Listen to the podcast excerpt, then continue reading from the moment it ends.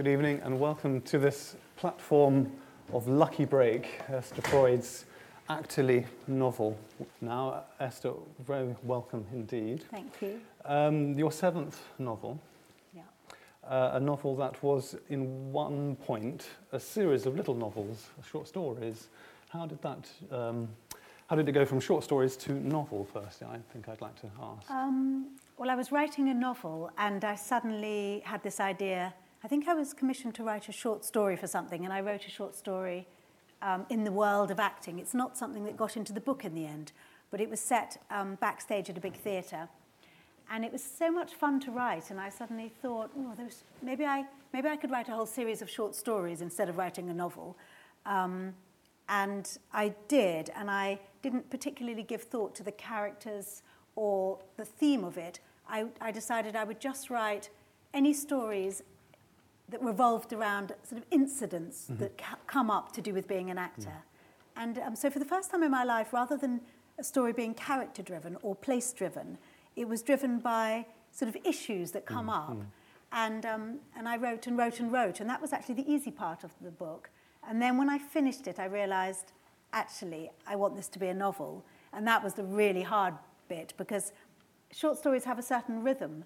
And um, the rhythm of acting is quite mm-hmm. repetitive. You start, you, you know, you, you, you possibly get a job, then you do get a job or you don't get a job, and it ends, and then it all starts again. And each short, short story had a similar rhythm. So by the end of it, it was sort of exhausted, and I, I needed to make it into a shape that had some suspense. And mm. that was incredibly hard, mm. incredibly hard, having already got a shape mm. that didn't work, to make a shape that worked.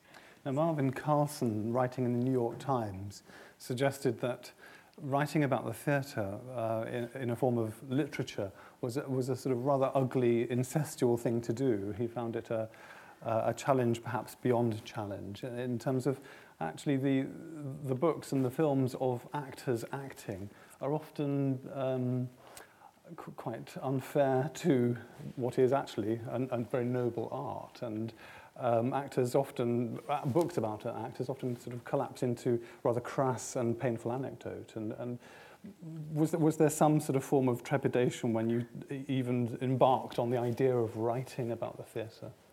I didn't have any of those thoughts. I, I never really think um, from the outside when I'm writing. I was just, you know, I was involved with telling the story of how it was from the inside. Because I trained as an actor myself, and I was at drama school, and I worked for about six years as an actress before I, you know, before I started to write. Um, I was right inside it, and I couldn't actually think of any novels that I'd read that were from the points of view of actors. Sometimes in films and books, a, a sort of cameo of an actor appears, and you always know they're going to be a big, loud, brash character.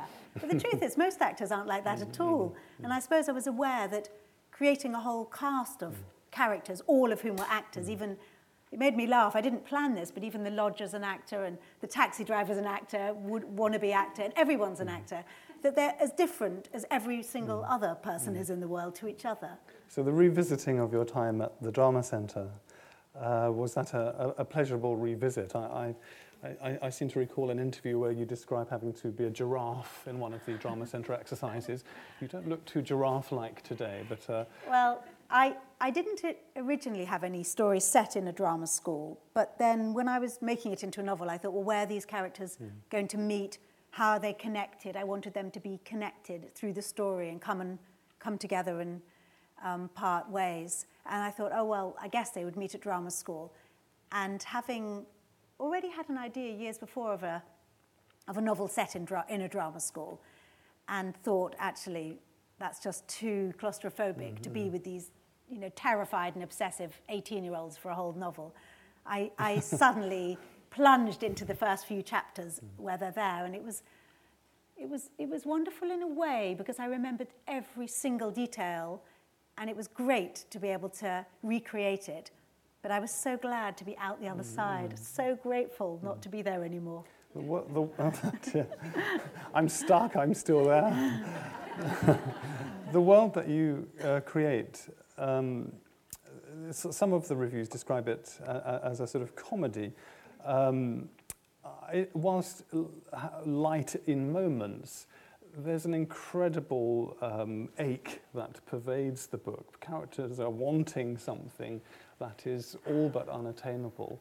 Uh, it seems to me that actually, whilst we can laugh, we can also cry at the, the, these uh, events in the book. And in terms of the positioning of, of each uh, event, we have three characters. For those of you that haven't read the novel, we have three characters, central characters, who are, we meet them a little bit before the, their first day, and over the span of about 14 years, we see uh, much striving for, much aching for the elusive contract. Is that something that you found yourself as an actress? Is it, was it an aching uh, it period in your life? It creates an ache in you, or it certainly did in me. Um, I, when, I, when I stopped acting, after a few years, I said to someone, it's the strangest thing. It's like falling out of love with someone who didn't who didn't really like you very much. and they said, you know what? It's actually like falling out of love with someone who didn't even know you were there. and that's the horrible, painful part of it. I mean, there's wonderful parts of it, and I tried really hard to get the balance between the the really exciting feeling that I actually have right now just being in this theatre mm. That's just so magical and special. And also the other side that you're waiting to be acknowledged all the time. And I found that, you know, it, it depends who you are when you start. But that seemed to, my needing to be acknowledged seemed to get more and larger. That sort of, in a way, it didn't ever get filled up. Mm-hmm. And when I started to write, I was sort of acknowledging myself in some strange way by creating the story. And in private, without the humiliation of failing, I was sort of, oh, that doesn't work, and oh, that works a bit better. Whereas when I was acting, um, it was just such a roller coaster of, of vulnerability, which I think it is. I have hmm. so much regard and respect for actors who, who manage to sort of manage themselves mm. through this difficult thing, which mm. they, they, have, to, they have to deal with. Um, because something that you had to deal with mm. was that you were booted out. Mm. I'm afraid we have a failed actress, a failed drama school kick out here. Um, the, there was a period uh, many years ago when famously drama school was sort of culled acting students, rather like white seals. And you were one of those white seals. You were culled. I was. The um, drama centre was particularly harsh in this way. My husband went to RADA where, you know, once you were in, you were, you know, you were told you were wonderful and, you know, special and one of the few to have attained this special place. That created hardship sometimes when you left and found you weren't so special. But Drama Centre had the other idea that they'd tell you you were absolute shit from the word go. and then when you left, to your amazement, well, it was a lot nicer out there. Um, that was, I don't know if they ever thought ahead, but that was their, that was their thought. But the, very early on in the course, they, they made it known that if you did anything they didn't really feel they approved of, you could be out. Um, if you manage to survive the first two years by not displeasing them in any way, um, but you could displease them in all sorts of extraordinary ways. Colin Firth was in the year above me. If you, if you, if you caught your eye, uh, you were out. Um, that they didn't like that. They didn't want anyone to interfere with Colin Firth. His two girlfriends were out in a flash. Um, but anyway, if you survive two years. You're not bitter then, that's good. That's uh. I wasn't thrown out because I caught Colin Firth's no, no. eye. I'm a little bitter about that. But, I'm, yeah. I'm, but, but anyway, after two years, there would be a, an interview system where all the people would line up. And I have created, recreated mm. this in my book, and I found it quite cathartic, I have to say. Everyone got an interview. It was often the first time you'd actually spoken to the directors of the school in the entire two years. And they said, you know, yes, yes or no for you to come back into the third year. And um, they didn't say yes to me. And um, I, was, I was so gutted by it. But, you know, within a few months, I had a job, I was having fun, I was out there, and I went, oh, life, life outside mm-hmm. is, is kind of wonderful. Mm-hmm. I, I'm, I'm actually so glad now that I didn't spend one more year mm-hmm. in that strange, dark place. but at the time, it was what I most wanted, so I was gutted. There is an essential sort of flattening of persona and personality entering any sort of vocational setting. I'm sort of thinking of, of, the sort of jazz playing priest probably having to turn down the jazz sort of thing. And there is a sense, I think, entering a drama school, you have to toe a particular line which is invisible, isn't it? And a, tic- and a particular line which is very obvious and stated, i.e., the classes themselves. What did you excel in? Okay, you were booted out, but you must, there must have been things in your training that you were actually rather good at because you actually made a living out of acting. I have no idea. You, you were none the wiser. I mean, I, I, I would love to, um, to know what, if anyone felt they excelled. You weren't made to particularly. I asked one friend of mine who did stay for the three years, I said, but I always imagined in that third year you were finally told, you are wonderful. And, and they went, no, they carried on being just as horrible to us, even though we were the ones who stayed. Um, I think what I wanted to excel at was I wanted to be truthful. Mm. I wanted to tell stories and I wanted to, to make magic because when I go to the theatre, that's what I see. And that's why, why I mm. love mm. going to the theatre. It's my favourite mm. thing. So I just wanted to be someone who could create a believable story for the audience to get lost in. But once I found I could do that with writing, then I was hooked on that. Yes. I have to say, as a head of an acting course, the book made me blush. I, I really feared that um, you know, my God, is this what we're really like? And in many ways, I think, yes, that's, that is what we're really like. And it's, it's fearful and wonderful, your description of how grotesque we all are. And I, I think I'd like you to share some of that description now, if I may, and ask you if, if you would mind to read something from okay. Lucky Break. I will. I, I'm going, not going to read anything from the drama school part. Thank um, God for that. But I didn't want to embarrass Geoff too much, who is the director of Central. He hadn't, I don't know if you said that, but, um, um, but I'm going to, I've got three main characters. Um, they're quite different. I wanted to give a different scope of the three types of act, you know, I mean, there are millions of types of actors, but um, one of my characters is Nell. Who I love, by the way. I she's, she, she is often the, she's the sort of the person that people feel in a way most in touch with. She, like me, was asked to leave after the, the second year, um, she, she, she determinedly creates her career. career. She, she gets various jobs, and she's taken on by a small agent from, who sees her in a pub theatre. And, um, but she, she keeps going up for auditions and never quite getting the job. And they sent her to an audition coach who, who's, who basically asks her, Tell me, what are you thinking when you are auditioning? And Nell thinks. and then she realizes, as she's saying her lines, um, I left no ring with you. What means it? She's actually thinking, I'm not going to get this job. I'm rubbish. I'm just terrible. They're never going to employ me. And so once she realizes this, she, she gets a job. So um, I'm going to stand up and read because I feel a bit crouched down otherwise. Um, within two weeks, Nell had her first professional job at Hampstead Theatre. She was to play a singing telegramma girl caught up in a shopping centre siege. At her audition, she'd had to bark the first verse of My Way as if she were a dog. Woof, woof, woof, woof, woof, woof, woof, woof, woof. But nothing had fazed her. Congratulations! Her agent Lindsay was as pleased as if she'd got the part herself. I knew you could do it. And on the first night, she sent her a spray of pink and red carnations with a card signed from all at Ethel Dabbs. Who's your agent?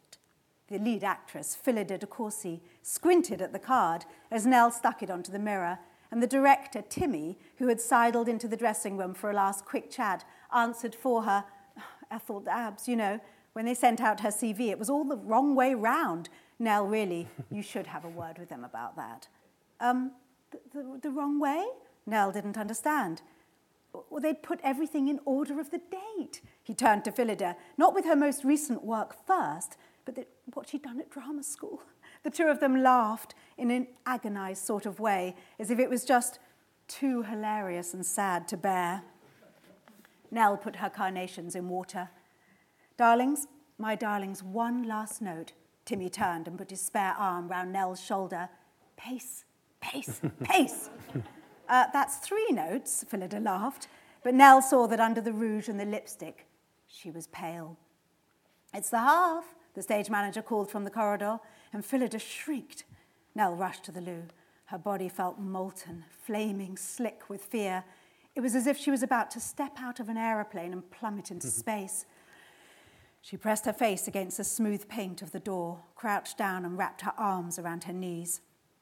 Why am I doing this? she asked herself and she imagined the shock of her mother, her sister, her sister's boyfriend, of Lindsay, Sita, Pierre, Charlie, everyone she'd promised, who'd promised that they would come, their faces dissolving as she crashed to the floor.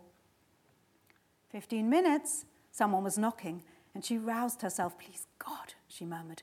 And she swore that if she made it through the first night, she'd never, ever put herself through anything so terrifying again.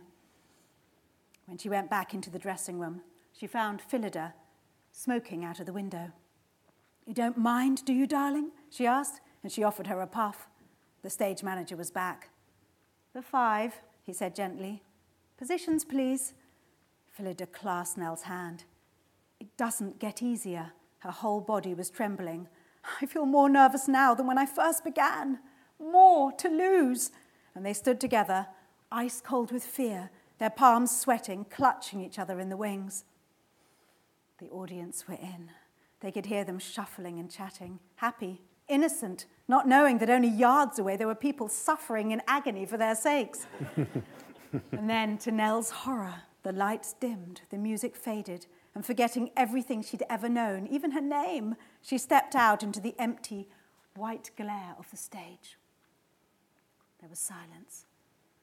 The audience, she assumed, were just as panic stricken as her.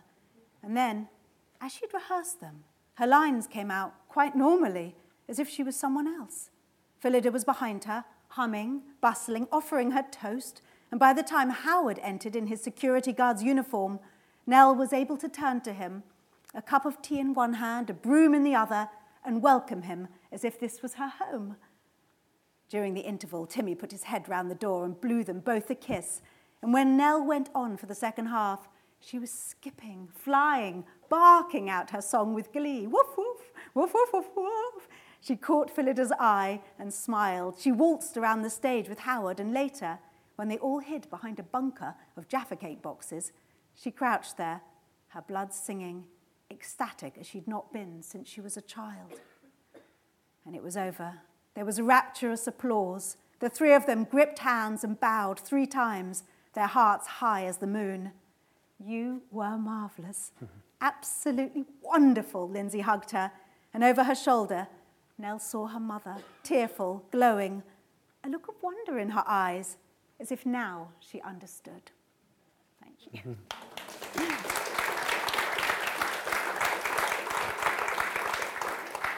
It's very refreshing, isn't it, to have a writer who can actually read her own work. Uh, so often it's so disappointing, isn't it? Apart from Dylan Thomas, I can't really think of anybody that can do. Let's, let's ask some of these uh, nuts and bolts questions. Do you write with a pen or a laptop? Do you write at night at two in the morning? Do you have a sort of like, finish by lunchtime, go for a run regime? What do you, how do you do it? Um, I, I, I write in the morning, um, and I tend mostly to write onto the computer, but I have always have a note, many, many bits of paper around me, some of which I just write down all the things I think I should be doing while I'm writing. So then I get dentist, big, rather than actually phone the dentist, I write, try not to do.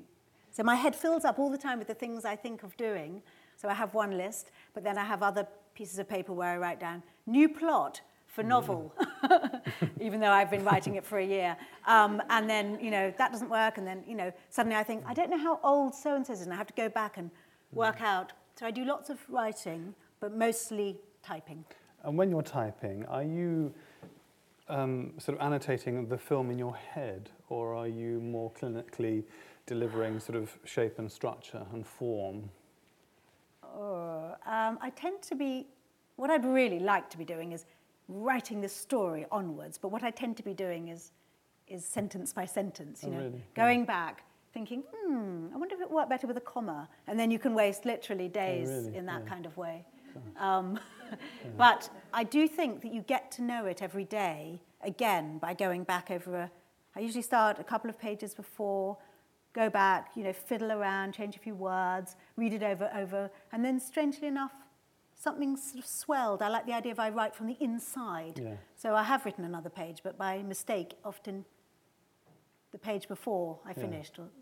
So displacement activity rules. It sounds like there's a sort Maybe. of a lot of a lot of stuff. the deadline's good. If I have to stop at one, then ten the 10 or 15 minutes before one, I often get, get, some, get cracking. I try and move on to the next page, ideally, mm. in that time. Just quickly write something new.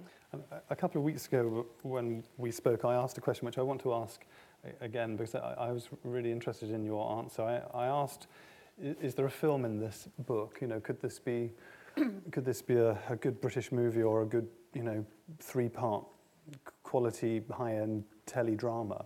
And your answer was? Ah, well, um, I have had some interest, but what it seems mostly is that there's kind of a, quite a prejudice against people watching actors acting actors. That actually there's quite a, in a way, a prejudice against actors generally, as if that what they do when they obsess about their own art is, is be self-indulgent in a way that wouldn't be pointed at, at writers or artists, that they're just as obsessed with their own work, but because they, they have something else to be outside of themselves. And, and actors have to be obsessed by, they are their own tool. And um, people don't like that mm. and are quite, quite harsh about that. Mm. And so I did, I did um, a friend of mine who's a producer for, for ITV um, read it. And she did say that she thought she wouldn't be able to push it through for that mm, reason. Yes, I thought that was really interesting. And the, the um, many occasions in this wonderful novel where people speak, is there a play within you? Is there a lot of speaking and not so much narrative? Um, I, lo- I use dialogue always a lot yeah. in, in my writing, and I can hear everyone talking, and I really love using dialogue. I'd love to write a play. I don't think I would write a play of any of the books, but I've always wanted. I would say the thing I most would like to do, apart from writing novels, is to write a play. Right. And I'm always thinking that this is the year I'm going to write a play. um, but I actually think maybe uh, I have an idea at the moment and I'm actually researching it. So I think maybe this is the year I might start writing a play. I really, I really hope so. And uh, variously writers listen to, you know, all of the Elgar and then move on to whatever, or they go to for long walks along the. Uh, do you use other forms of art to inspire your art? I probably just use other books. I, I love to read, and I know some writers say oh, when they're, when they're writing they can't read, but I'm always writing, and I would never give up reading ever. So I'm reading all the time, and every book I read, I learn something from. Yeah. Sometimes I think I'm so inspired by something I've read, I imagine I'm going to entirely transform my own way of writing, but I find it doesn't mm. actually make that much mm. difference. I just carry on with my own story. Just occasionally it affects me in a way that I, I sort of almost can't write. And when you were uh, younger, uh, an aspirant actress, mm. what were the theatre moments that so inspired you to want to become an actress in the first place?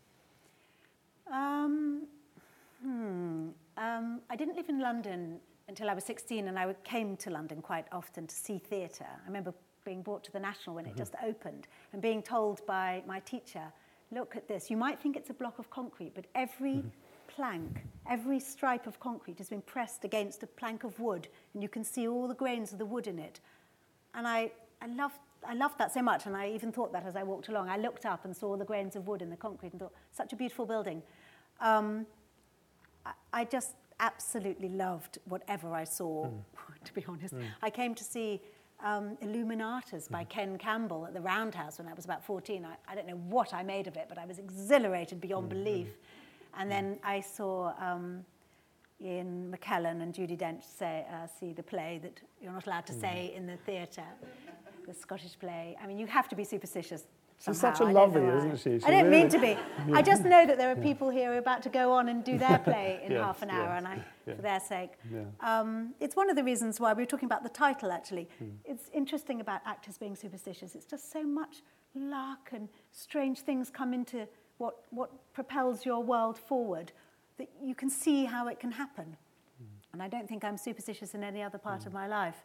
When I thought about a title, I wanted, I like the phrase break a leg, and I was thinking about the fact that acting is so to do with breaks and also the sort of how broken you can feel when it goes badly. And so I wanted to use that and then the luck of it. So I used that. I don't normally have such meaning for my hmm. titles, but Lucky Break, even though it seems like a phrase that's quite flippant, sort of meant a lot, meant a lot to me. Woody Allen says the lucky break is when your agent doesn't call.